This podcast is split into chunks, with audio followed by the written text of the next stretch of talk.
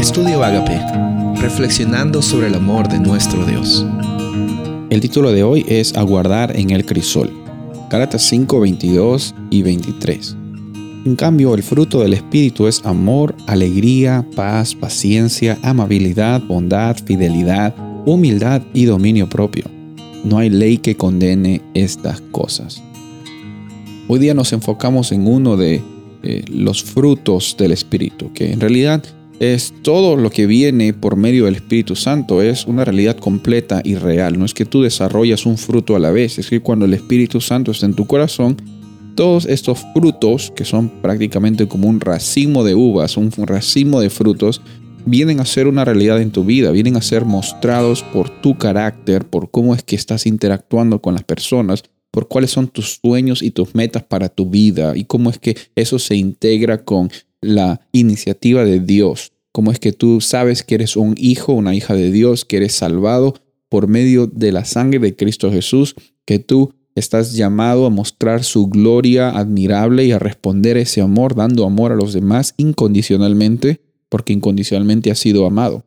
Ahora, en nuestra vida como seres humanos, muchas personas reconocen que van a haber tribulaciones, que vamos a pasar por el crisol, por el fuego de las pruebas, de circunstancias complicadas. Muchos estamos de acuerdo con eso, que es parte de, del vivir en este mundo.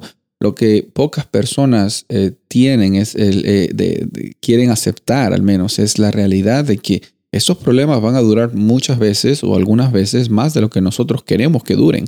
La duración del problema a veces es la circunstancia, no necesariamente el problema mismo nos impacientamos no porque tengamos el problema, sino por cuánto es que el problema está durando y queremos solucionarlo lo más rápido. Queremos a veces tomar atajos. Pensamos que dándole una ayudadita a Dios o queriendo buscar diferentes áreas eh, eh, va a solucionar la realidad. Ahora, eh, la paciencia es un antídoto a la ansiedad y la esperanza también nos da la oportunidad de afianzarnos de que Dios va a estar con nosotros mañana y Dios está con nosotros hoy porque Dios estuvo presente también en el pasado de nuestras vidas.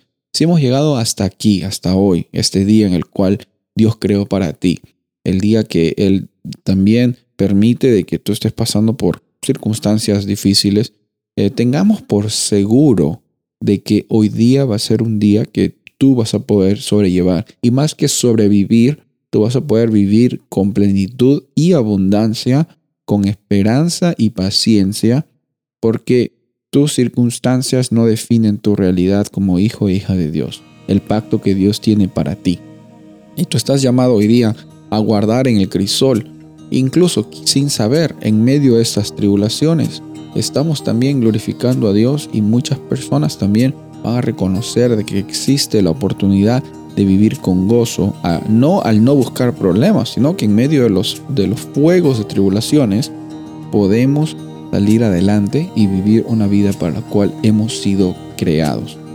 Soy el pastor Rubén Casabona y deseo que tengas un día bendecido.